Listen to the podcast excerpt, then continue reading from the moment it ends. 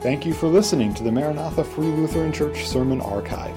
It's our hope that this message would encourage you in your faith and would help you to get to know God's love, grace, and mercy in a personal way. If you have any questions on the sermon or would like to know more about Maranatha, please visit us on the web at maranathafreelutheran.com or call our church office at 218 498 2808. Thank you, and may God bless.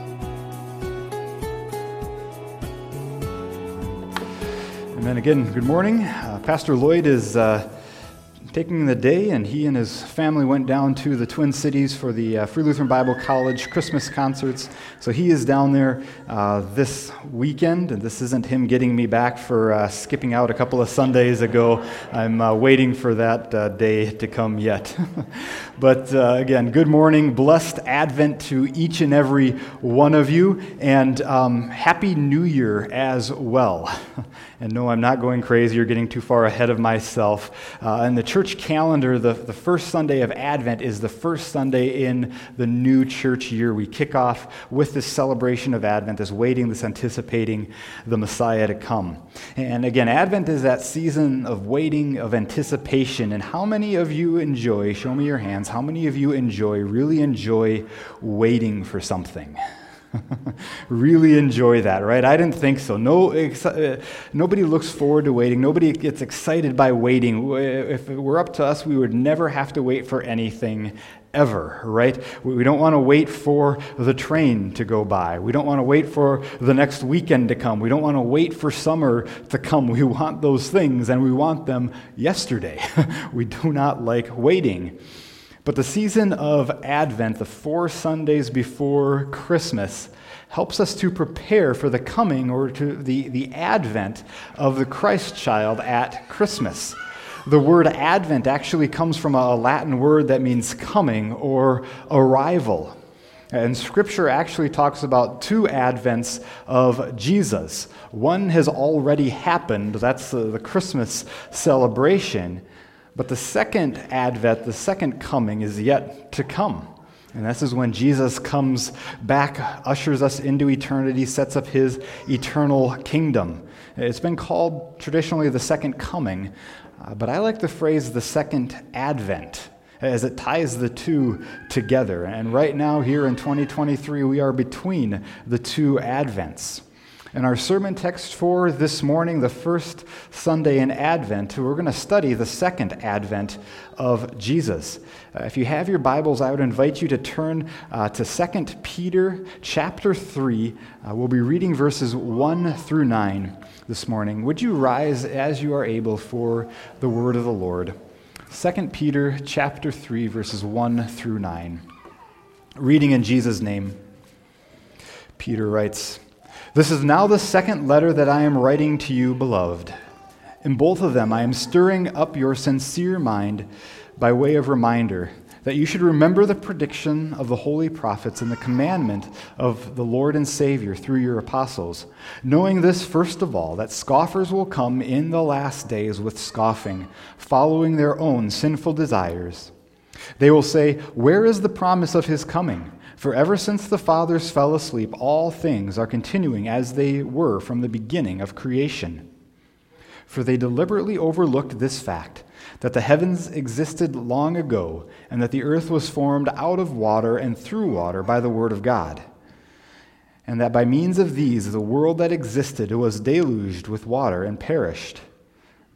But by that same word, the heavens and earth that now exist are stored up for fire, being kept until the day of judgment and destruction of the ungodly. But do not overlook this fact, beloved, that with the Lord one day is like a thousand years, and a thousand years as one day. The Lord is not slow to fulfill his promise, as some count slowness, but is patient towards you, not wishing that any should perish, but that all should reach repentance. Amen. Would you join me in a word of prayer? Heavenly Father, again, these are your words. Your word is truth. Continue to sanctify us this morning in your truth. And as we await your second advent, Lord Jesus, we pray that you would give us patience. We thank you for your patience and that uh, your patience calls us to you and calls us to repentance. In Jesus' name I pray.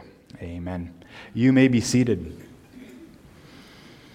In this text, there are uh, two things, two very important truths that Peter wants us to remember and to keep at the, at the forefront of our minds. Uh, in verses 1 and 2, he tells us to remember these things. Remember these things. First, he, he tells us to remember the prediction of the prophets, and then second, he tells us to remember the commands of Jesus. So, first, let's look at the predictions of the prophets. What are the predictions of the prophets? Again, I think Peter had in mind the Old Testament prophets, guys like Ezekiel, Isaiah, Amos, Micah, and, and the rest of them, whom the Lord gave visions to or glimpses of what lay ahead. Peter would have us remember what they said. And when we begin to think of the Old Testament and the flow of, of the narrative and of history and the role of the prophets, it's important to keep in mind, uh, and I'm going to say this and then we're going to talk about it here. It's important to keep in mind that Jesus was not God's backup plan. What do I mean by that? Uh, when, when Adam and Eve sinned in the Garden of Eden, it did not throw the Lord God for a loop. He wasn't surprised by their actions, he wasn't surprised by their rebellion. He didn't need to come up quickly with this plan to remove sin. And it's not as if God tried a bunch of different things that failed one after another. Adam and Eve in the garden, living with him in perfection, oh, that failed. So let's try this covenant with Noah. Well, well that failed. Let's try these sacrifices and systems with the Old Testament uh, law and the Levites and, and all of those things. And, and then they failed. And so, well, let's try this Jesus plan. No, Jesus and the cross was the plan of the Lord from the beginning. And the whole of the Old Testament is moving forward towards his arrival, pointing forward towards him. And there's a really interesting concept of, of this being uh, Jesus being the plan of God long before creation began. And in Revelation 13, Jesus is described as the Lamb of God who was slain from the foundation of the world. Jesus was slain from the foundation of the world. Far from being plan B or C or D, Jesus slain from the foundation of the world was God's plan. Jesus' death and resurrection for a fallen, sinful humanity was the triune God's thought and plan from before he cre- spoke creation into existence, before sin came along. And I mention that because all throughout the Old Testament, the Lord is giving his people, his prophets, glimpses of what that would look like. One of the first examples is found in Genesis chapter 3. Right after Adam and Eve fell into sin, the Lord, speaking to uh, the devil, the Lord said this He said, I will put enmity, enmity between you and the woman, between her, your offspring and her offspring. He shall bruise your head, and you shall bruise his heel. And ever since that day, God's people have been waiting for a redeemer, one who would crush the, the head of the serpent, crush Satan. And this prophecy, of course, was fulfilled in Jesus' death on the cross. There, as he suffered and bled and died, the enemy was able to bruise his heel. Although it resulted in Jesus' death, it was only a bruise for Jesus because, of course, Death wasn't the end. He rose from the grave victorious on the third day, having paid for our sins. And there are hundreds of other prophecies that we could look at that the Lord made regarding his son. And as the prophets saw these things, they, they couldn't necessarily see the distance between the events, uh, whether they would occur simultaneously or hundreds or thousands of years apart. Someone has likened biblical prophecy to mountain ranges. And I think that analogy is very helpful. Uh, last summer, there were a bunch of us who had the opportunity to go backpacking in Jasper National Park uh, in Canada. And the trip will most likely be remembered because of the free helicopter ride we got across in the raging river, and you guys have heard that story. But aside from that, we had uh, wonderful, glorious views on that trip. They were second to none. Um, some of the most grand and majestic mountain ranges uh, that I have ever seen. And as you stared at them, you realized that they just kept going on and on and on and on, range after range, peak after peak. It became hard to tell when one mountain range began, one, when the next one ended. And here's a picture of us up in Glacier Pass. Uh, there's a lake down there between Todd and Luke's heads. It's way down there that we had yet like three miles to go. Uh, but you see those mountain ranges off in the back. They just keep going and going and going and going and going. And it's hard to tell whether, again, that particular mountain peak belongs to one range or the next or things of that nature. When the Old Testament prophets were given glimpses of the Messiah, oftentimes they glanced at a big picture kind of all at once. And they would see both the Messiah's first advent, his first coming, and his second advent, his second coming, all at once. And um, so sometimes they, they, they, get those things confused, and it's, it's easy for us now between the advents, but for them, they would see them both together. Uh, one example is this. Um, in Isaiah, Isaiah chapter 9, uh, this is a verse again that's commonly put on Christmas cards. For unto us a child is born, unto us a son is given, the government shall be on his shoulders. And his name shall be called Wonderful Counselor, Mighty God, Everlasting Father, Prince of Peace. And of the increase of his government and peace there will be no end on the throne of David and over his kingdom to establish it, to uphold it with justice and with righteousness from this time forth and forevermore. The zeal of the Lord of hosts will do this. In these verses, we, we very clearly see both Jesus' first advent and his second advent, right? For unto us a child is born, unto us a son is given.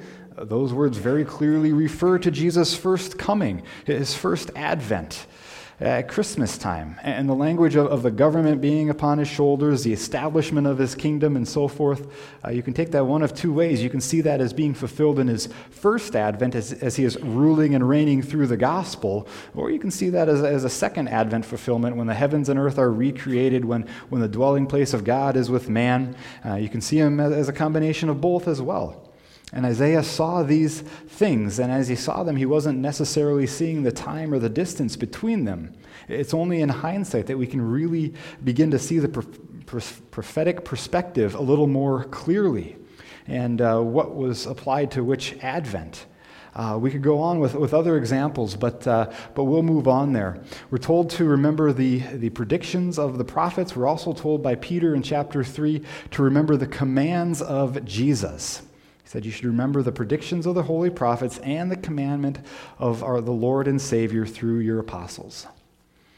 And I think these commandments of the Lord that Peter had in mind could be summarized in the words of Jesus' first recorded preaching. In Mark chapter 1, he says, Jesus um, says this He says, The time is fulfilled. Repent. And I'm sorry, the time is fulfilled and the kingdom of God is at hand. Repent and believe the gospel.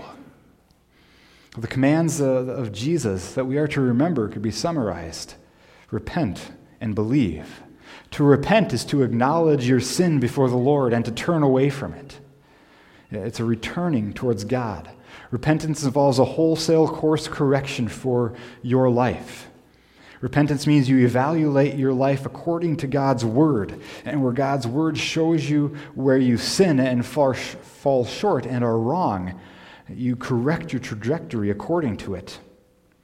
You're also invited to believe the gospel. Uh, the gospel, of course, is the good news. The good news that the Messiah, the Savior, has arrived and has become the sacrifice and the substitute for your sins. Jesus died on the cross in your place and on your behalf. And when we believe that glorious truth, we have life in His name. We are born again. We become children of God. We are new creations in Christ Jesus. And this process of, of repentance and belief in Jesus isn't just a one and done task on your to do list. Repentance and belief is a daily, hourly, even moment by moment lifestyle. Living life in daily repentance and belief in the gospel is something that uh, we do each and every single day as the Lord works on us through His Word. There are a couple of other things that Peter wants us to keep in the forefront of our minds, and uh, some important elements that he wants us to understand, to know completely. In verse 3, um, he says this He says that scoffers will come. Look again at verses 3 and 4. Peter writes this. He says, Knowing this, first of all, that scoffers will come in the last days with scoffing, following their own sinful desires. They will say, Where is the promise of his coming? For ever since the fathers fell asleep, things continue as they were from the beginning of creation. Scoffers will come in the last days. In the New Testament, the, the, apostles describe the last days not as just some far off, future, distant thing, but the last days were the here and the now. The last days began with Christ's first advent and will culminate in his second advent. For example, in his Pentecost sermon recorded in Acts chapter 2, uh, Peter quotes the Old Testament prophet Joel, and he says, In the last days it shall be, God declares, that I will pour out my spirit on all flesh. And Peter saw the events at Pentecost, the sending of the Holy Spirit to dwell within individual believers as the, as the kickoff of the last days. And ever since then, Christians, we have been living in the last days. And so there are scoffers, not just in the future, but scoffers in the here and now. So, what do they scoff at? What do they doubt? What do they mock and disbelieve? They believe, they disbelieve Jesus' second advent. They say, Where is the promise of his coming? For ever since the fathers fell asleep, all things are continuing as they were from the beginning of creation. Where is his second coming? Ever since the, uh, the first advent of Jesus, uh, he, he promised that he would return. He would usher his kingdom in, right? Uh, verses that we're familiar with from John chapter 14. And if I go and prepare a place for you, I will come again and take you to myself, that where I am, you may be also. And ever since then, believers, we have been looking forward to, longing for Christ's return. But yet, scoffers have begun to doubt Jesus' words and his return. Where is the promise of his coming? They say. They reason, well, he hasn't come back yet. He might not ever. And what this scoffing really amounts to is a doubting of God's word. Jesus had promised to return, but scoffers doubt and they throw shade on Jesus' promise. And this scoffing at God's word is really a, rehearsing or re- rehashing of Satan's first lie to Adam and Eve. In the Garden of Eden, the first trick that Satan tried to play on Eve and was really successful with was to get her to doubt God's word. Did God really say? It was his first and his only question. And all throughout Scripture, it seems like he's got that same trick up his sleeve. Did God really say? Uh, for example, at Jesus' baptism, uh, the Holy Spirit descends on Jesus in the form of a dove, and then there's a voice from heaven, the voice of God the Father Almighty, that says, This is my beloved Son, with whom I am well pleased. And immediately after that, Jesus goes into the wilderness for 40 days and nights, and he's tempted by Satan. And what does Satan say? The first temptation begins this way He said, If you are the Son of God, command these stones to become bread. If you are the Son of God, right after the Father confirmed to his Son, This is my beloved Son, Satan tries to get Jesus to doubt God's word. If you really are God's Son. And it's the same trick the deceiver uses today. Did God really say? And then follow it up with the, the current cultural trends. Did God really say that marriage is to be preserved between one man and one woman? Did God really say that life begins in the womb? Did God really say that there are only two genders? Did God really say? Scoffing at Christ's return is a denial of the Word of God, a denial of the power of God's Word. Uh, there's, uh, this is something that Peter, as he says in verse 5, these scoffers deliberately overlook, even though the evidence is right in front of them. They fail to see uh, they fail to see the power of God's word in creation. Verse 5 says this The heavens existed long ago, and the earth was formed out of water and through water by the word of God. And the phrase out of water and, and through water uh, refers to God's creative, powerful act in, in, in, creation as He separated the waters from the waters on the second day of creation. Uh, Genesis 1 6 talks about that. And as you read through the creation account, uh, in Genesis 1 and 2, you, you quickly notice a handful of things. Uh, one of them is how God is doing all of these creative acts. He is doing it with His Word. And God said, Let there be, and it was so. God's word is powerful. He spoke, and creation sprung into existence. He spoke, and light was. He spoke, and the earth was formed. He spoke, and creatures of all kinds happened. He spoke. God's word, as we learn, is powerful and efficacious. To be efficacious means that God's word does stuff. But yet, Peter says the scoffers doubt God's powerful word in creation.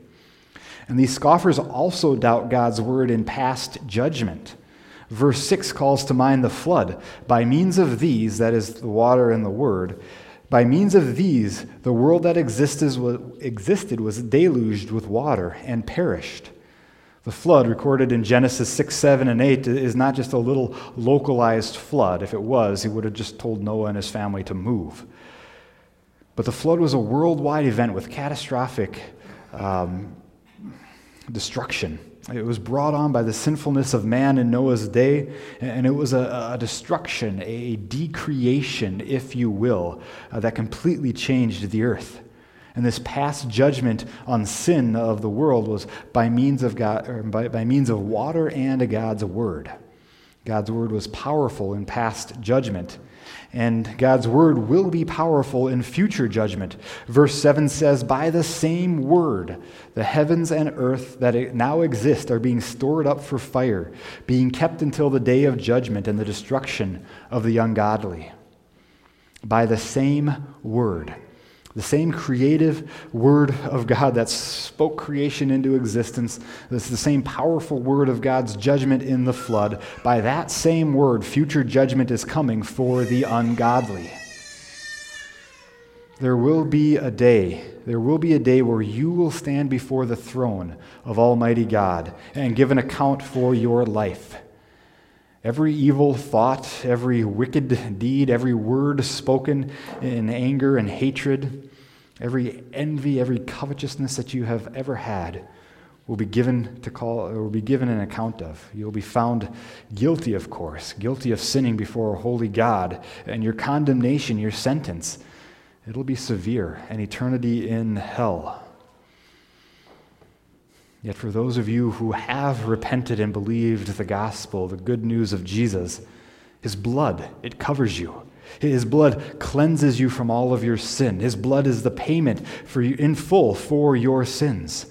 Jesus died on the cross in your place and on, on your behalf to bring you to God.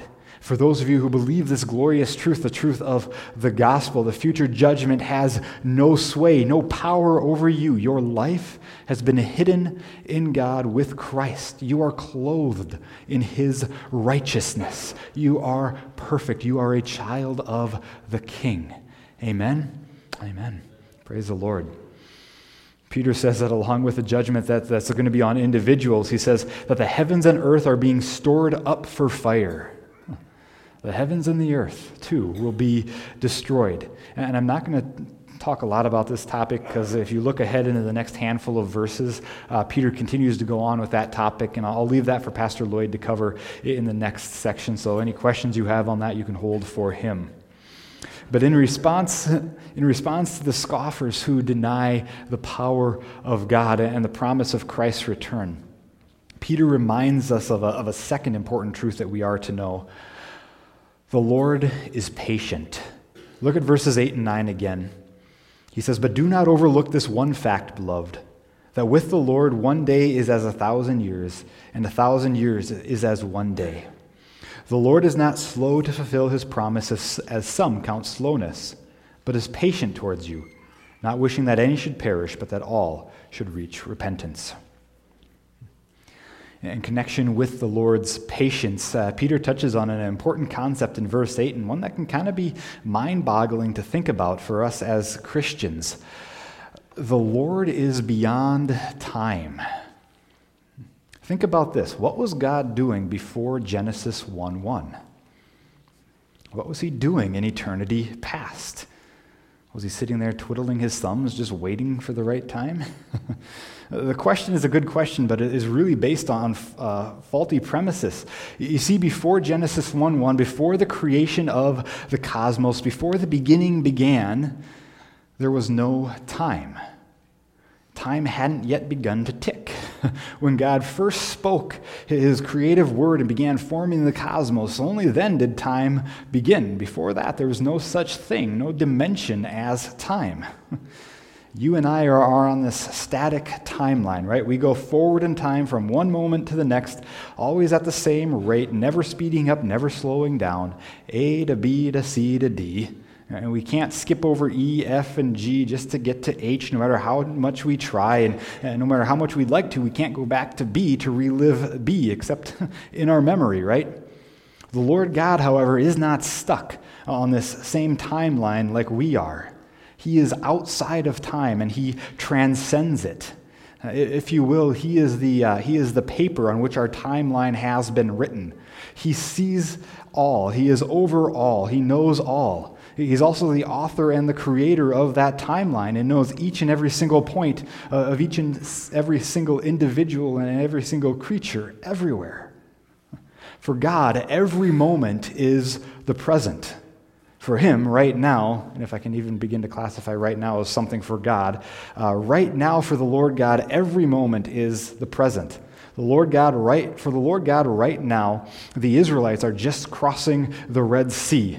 Right now, Jesus is being crucified. Right now, Martin Luther is nailing his 95 Theses to the door. Right now, uh, Neil Armstrong is stepping out onto the moon. Right now, the Vikings are hoisting up the Super Bowl trophy.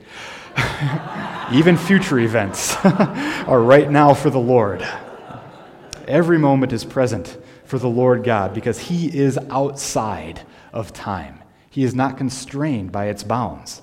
And that's why Peter says the Lord can seem slow in coming. We're going through life moment by moment, slogging through the LMNOPs of life, waiting for him to return. Where is he? Where is his coming? But he is right on time, his time. For the Lord, a, day is like a thousand years, and a thousand years is like a day. And that's why Peter reminds us that the Lord is patient with us. And the Lord's patience with us is evidence of his mercy. And that's the emphasis in verse 9. The Lord is not slow to fulfill his promise, as some count slowness, but is patient towards you, not wishing that any should perish, but that all should reach repentance. No, the Lord has not yet returned, but that does not mean that his promises, that his word is in vain. The Lord is patient. He's got a long fuse. He's slow to get angry. Patience is part of his character, his nature, his essence. It is who he is. And Peter put it the Lord's patience is evidence of his desire that all would be saved and come to the knowledge of him. There isn't a person who's ever lived that the Lord hasn't wanted for his own. Yet he knows that some will sadly reject this invitation of grace and mercy and forgiveness and walk away from it. He did not create us as robots, he gave us a free will, but his wish is that all should come and receive mercy and grace, his forgiveness and love. And so this morning, receive his mercy and his grace. If you've never known Jesus as your Lord and Savior, let that, let that be the first thing you do today. He is patient, he is long suffering with you. None of us are guaranteed tomorrow. We do not know when we'll face the end of our own timeline and we'll have to face judgment. Yes, the Lord is patient, but there will come a moment when it'll be too late and you'll run out of second chances. Come today and receive His mercy, His grace, His forgiveness. And for those of you who are believers in Jesus, who are a part of God's family, who are covered by the blood of Jesus, we have the honor this morning of, of receiving Holy Communion, the Lord's Supper, where we again receive His mercy and His forgiveness and His grace in a, in a visible, tangible way together as we celebrate at the altar. Christ's body broken for you, Christ's blood shed for you. Amen. Heavenly Father, we thank you for your patience with us. Lord, we would be consumed if you were not patient. Thank you for your grace, for your mercy, for your forgiveness in Jesus. And I pray that if there's anyone here who does not know that mercy and grace and forgiveness, that today would be the day of salvation. It is in your Son's name, Jesus' name, we pray. Amen.